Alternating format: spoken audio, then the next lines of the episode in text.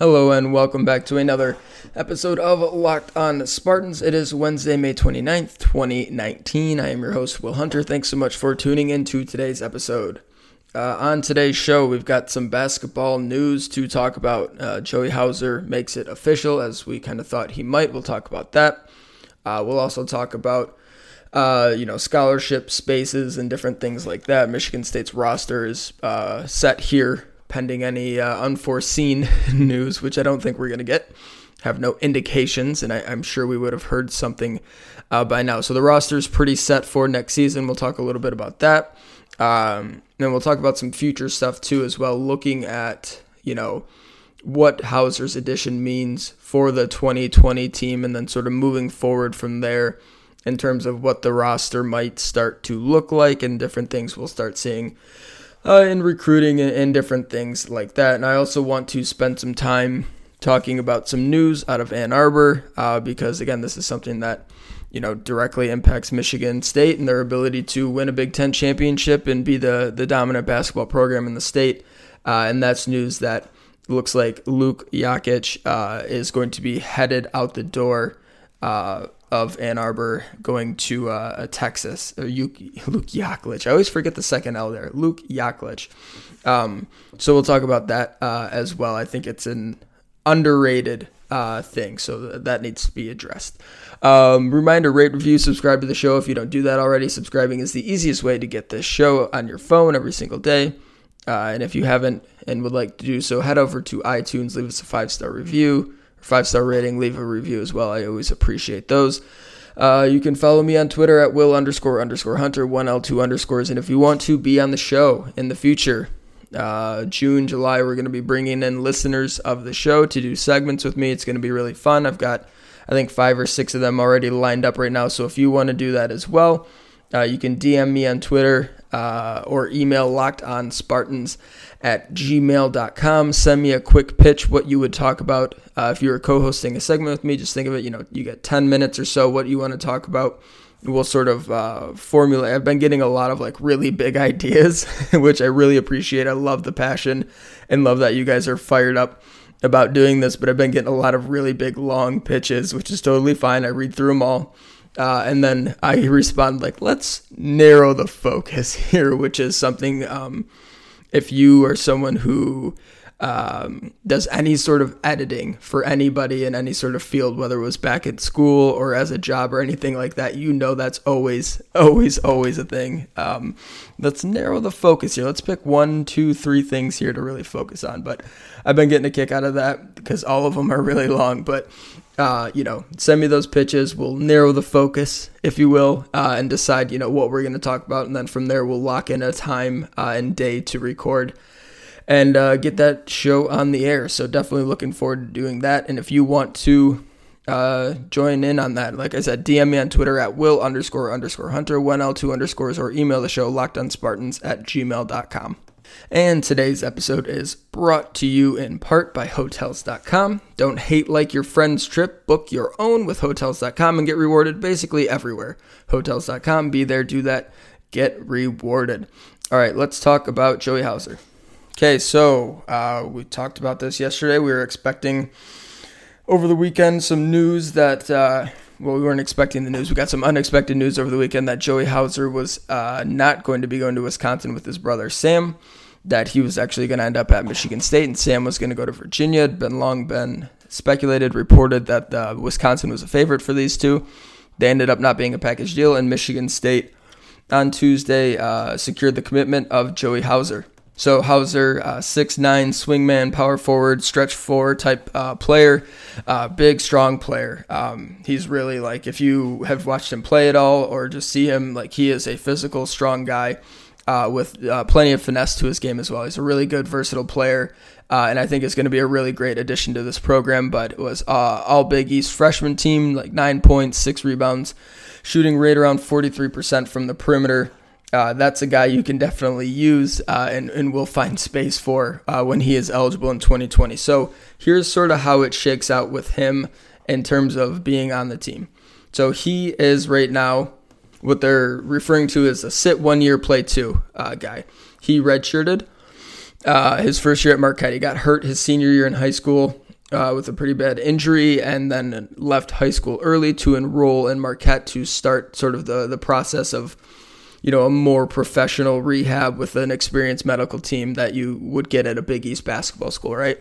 So he did that. He enrolled early at Marquette uh, and then redshirted his entire freshman year uh, and then, you know, was a redshirt freshman this past season. So he technically has already used his redshirt year and that can't be used – for his sit out transfer year. So when he is, uh, you know, eligible in 2020, he will not have three years of eligibility. He will only have two. But should the situation arise that Joey Hauser wants to stay at Michigan State for a third year, um, or third playing year, I guess it would be his fourth year at Michigan State.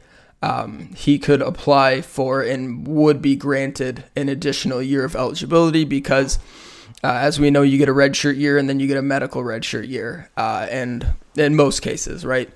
Um, and so since he missed with an injury, rehabbing an injury his freshman year, that is right now red shirt year, but that could be uh, retroactively a medical red shirt year, and he would be granted a sixth year of eligibility under a, you know a, a red shirt year uh, if you will. So that would sort of apply a medical red shirt to his freshman year at Marquette. It would apply a traditional red shirt to the year he's sitting out here uh, at Michigan State, and then he would have three years. So he would, if he's going to apply for that, would be a red shirt, like a double red shirt sophomore in 2020 when he plays for Michigan State. So that uh, we'll see how that plays out. Uh, if he, you know, comes to Michigan State, has a great season, uh, you know, you know, uh, he could potentially be an NBA type guy. We'll see. I mean, that's kind of a long way off for him. Not out of the realm of possibility, given his talent and his profile, his skill set, and how it fits to the modern NBA. He's certainly a guy that could uh, you could see on an NBA team in the future. Uh, but as of right now, you know, he's just got the two years of eligibility at Michigan State, and I'm sure they're kind of, you know, the plan is to sort of play it by ear right? If it's in his benefit and the school's benefit to keep him around for a third year and he wants to do it and they want to keep him for that extra year, uh, they'll be able to do that. But that may be something where it's not even, you know, a situation kind of the same reason they don't redshirt really highly recruited guys in football, things like that, because they're only going to be there for three years and then they're gone.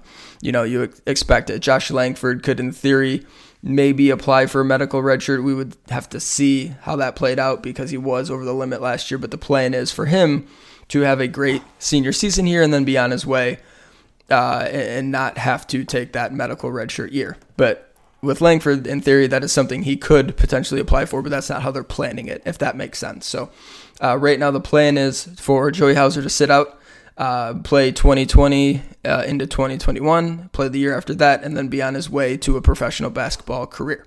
Um, so, how does this sort of impact the team next year? Well, the roster is set. There won't be any additional players, um, you know, on this team. This is uh, it's something that you know. N'Faly Dante was a guy who they uh, are recruiting now, a five-star center who could potentially reclassify if he really wants to come to Michigan State uh, there won't be a scholarship available for him to reclassify into this class this year. So he would have to wait, finish out high school, kind of on the normal path, and then come to Michigan State as a freshman next year uh, and be a freshman in 2020 if that's what he wants to do. Um, I haven't seen sort of much in the terms of update since he was offered by Michigan State. So that's just sort of, you know, how that's playing out. There any other freshmen from the, this class that Michigan State might have been considering you know, that stuff's all out the window now. Kerry Blackshear uh, wasn't, you know, going to come to Michigan State. They were uh, kind of way on the outside with him in terms of his pecking order, like, you know, NBA, staying at Virginia Tech, going to Texas A&M are sort of the three picks for him. And, you know, Kentucky, I think, is in on him. North Carolina, maybe Kansas are in on him as well. Michigan State was not uh, really in play for Kerry Blackshear. But even if they were, uh, that'd be off the table now with Hauser filling up that last scholarship spot for this season. So, in some ways, with a team that is expected to be preseason number one, two, or three, that kind of, you know, it hurts a little bit to have a scholarship going to a player who you know can't contribute to the team next year. But I think there will be enough depth as it is. It's going to be hard enough for guys to see, you know, playing time. Uh, in theory, should the injury bug stay away to a, a certain extent, uh, I don't see this being an issue of depth for Michigan State. I don't see them running into a situation where like, you know, they're having to play a walk on or like a Julius Marble type uh, extended minutes, you know, back of the bench type guy because they just don't have enough talented scholarship players. That's the opposite of what the situation is uh, here. So that's that's good. If there's a team in America that can really afford to have a scholarship go into a guy who's going to be sitting out for sure for the year, uh, Michigan State, you know, it's definitely that team, and I wouldn't anticipate any uh, like long-term side effects, negative side effects from that, and the upside so huge with a guy like Hauser and his talent and his ability and what he's shown and how he fits at Michigan State. That it's obviously something that is well worth uh, sacrificing that year uh, of scholarship on the bench. And this also, not that it really was in question, but 100% locks in that Nick Ward's career at Michigan State is done. Uh, you know, the deadline is actually today, I think, for players to, yeah, the deadline is today for players to withdraw from the NBA draft, fire their agents if they've hired one, and return to college if they want to do that. Not that we had any indication that Nick was going to do that, but this is, you know, just a 100% confirmation that he will not be returning to Michigan State uh, unless he wants to be off scholarship. And I don't think uh, that's going to be what happens given that he is leaving early so he can go make money. I don't think he wants to spend a bunch of money to stay in college. If he wanted to stay in college, he could have done it for free. So, uh, you know, just a small little detail there, but we're sort of, you know, just tying up all the loose ends. This last few weeks, there's been a lot of questions, a lot of uncertainty with transfers and scholarship spots and recruiting. And you're like, okay, we kind of just want to get to the point where we know what's going to happen. Well, now we're at that point. Michigan State scholarship roster is uh, completely set, barring anything crazy and unforeseen. Uh, this is the team they're going to go into next season with.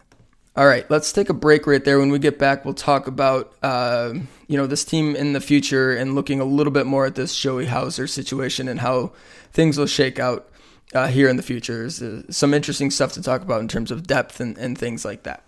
You can get Locked On Spartans on the brand new podcasting app Himalaya, as well as Google Podcasts, Apple Podcasts, and Spotify. The Himalaya podcast podcast app, excuse me, is totally free, super easy to use, and has all of your favorite podcasts, just like Locked On Spartans. And when you get in your car, tell your smart device to play podcast Locked On Spartans.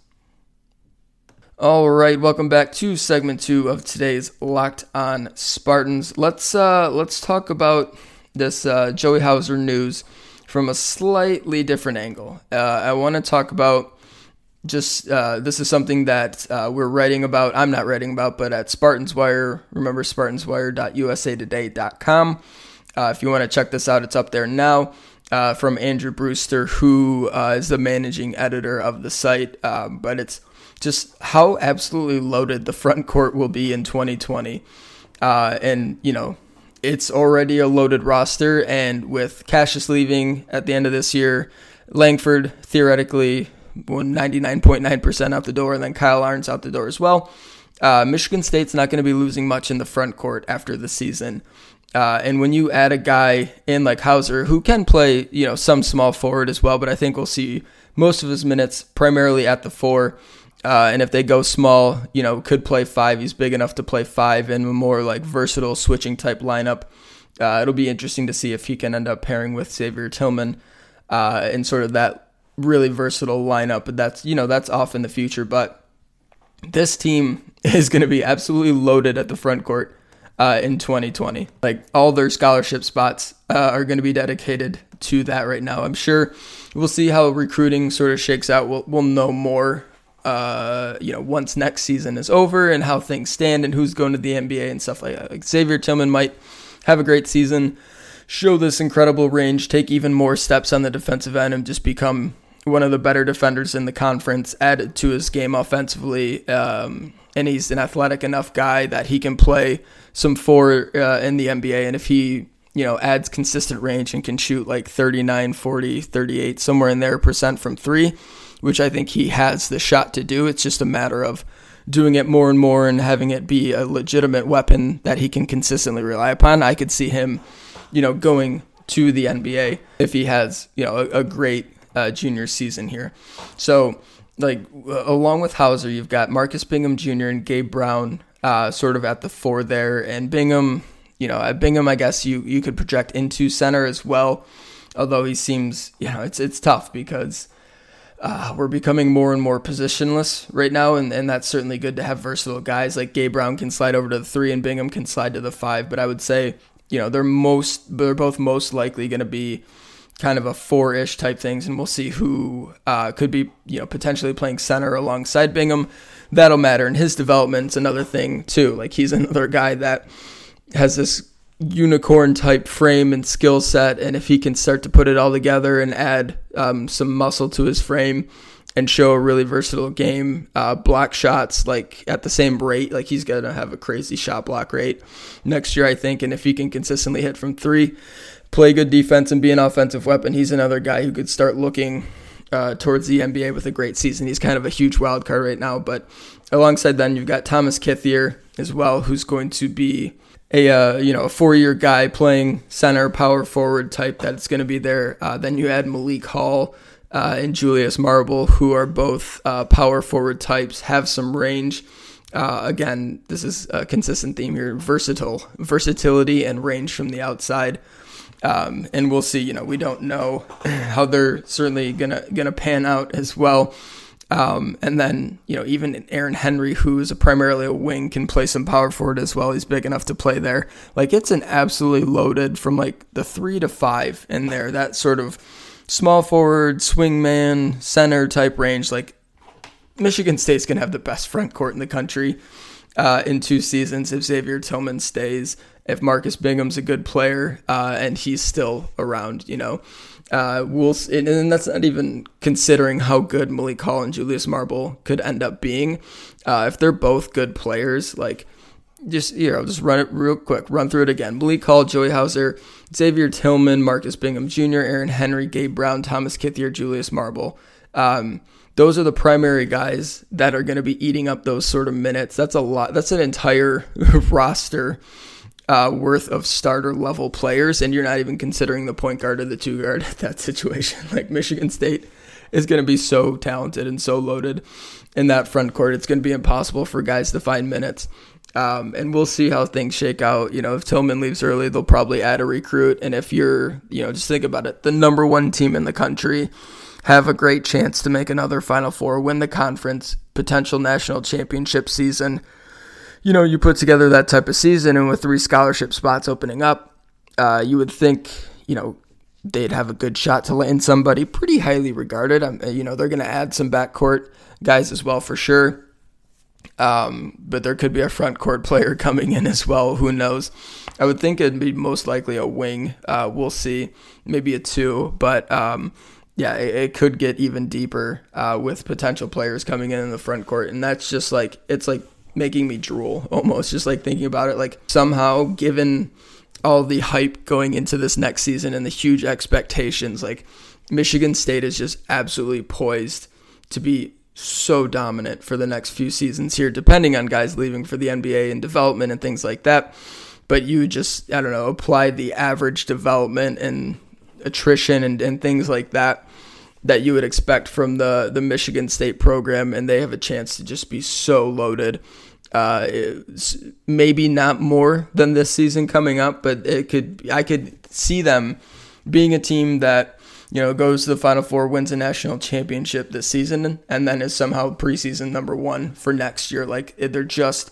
It's almost like that little run that Villanova went on and just sort of finished up with where they win a national championship are really great the next year as well and then win the national championship again like they just have a really good group in there and it's like a huge backlog of talent and guys are you know it's impossible to get minutes and then you end up with someone coming off the bench uh, in the national championship game who's your sixth man get drafted at like 17 overall or whatever um, Donte DiVincenzo was uh, for them. Like, forget how loaded those Villanova teams were. But I think Michigan State is really poised to do that. And just when you sort of see all the names laid out like that uh, and all the talent they have, and you look at the scholarship sh- scholarship chart, you're like, holy crap! Like this team is great. They were great last year. They're great. They're going to be great this year coming up, and they're going to be great looking into the future as well. It's like it's a really good time uh, maybe as good a time as any to be a Michigan State basketball fan. All right, let's break right there for segment two. When we get back, we'll talk about Luke Yaklich uh, leaving the University of Michigan. Remember to get the show every day. Subscribe to Locked On Spartans in the new Himalaya podcast app. In an ever expanding podcast world, you need the free Himalaya podcast app with their personally curated playlists and themed collection of shows. Download Himalaya at your app store and subscribe to Locked On Spartans. All right, welcome back to segment three of today's Locked On Spartans. Let's finish up talking about Michigan basketball. So, uh, obviously, John Beilein leaving the University of Michigan was a huge hit to them and their program and where they're at in their national standing. But something happened uh, yesterday, late in the evening, that I think could have not the same impact, but have a really significant impact and is uh, uh, just another hit for them. Like they keep taking L's in that department and that is uh, reported by CBS's Jon Rothstein. This is March. Um, I always feel like I just have to say this is March after I say his name. Um, he's reporting that Shaka Smart uh, is expected to lure Luke Yaklich away from the University of Michigan and uh, you know hire him as a top assistant and defensive coordinator at Texas. So like you know t- assistants and things like that being hired away in college basketball is not something we pay a ton of attention to, but I think with Michigan State fans, there's a really easy way to sort of visualize this and the impact uh, it'll have. It's it's kind of like when Pat Narduzzi got hired away to go be the head coach at Pitt. Uh, it's sort of that feeling. I think Yaklich has had that much of an impact, and you know I think it's even worse because Michigan's going through a, an entire regime change with a brand new head coach with no coaching experience. It would have been great for him to be able to retain his assistants and that doesn't seem to be the case. Understandably, Yaklich uh, probably not thrilled that he was uh, passed over to be head coach uh, for a legacy, uh, you know, legacy hire who has no head coaching experience. That probably set him off a little bit, understandably, and so he's out the door. But with the regime changing over and things like that, uh, it would have been key for Michigan to be able to retain him and and I don't know what they did or if they tried to offer him a raise or if it was just a done deal and he was out of there. Um, but losing him is a definite loss for Michigan. Uh, their defenses here, I'm pulling this up right now. Uh, Michigan's defenses took huge, huge, huge strides forward. Uh, Yaklich has been their D coordinator the last two seasons, and I'll just start in like 2011.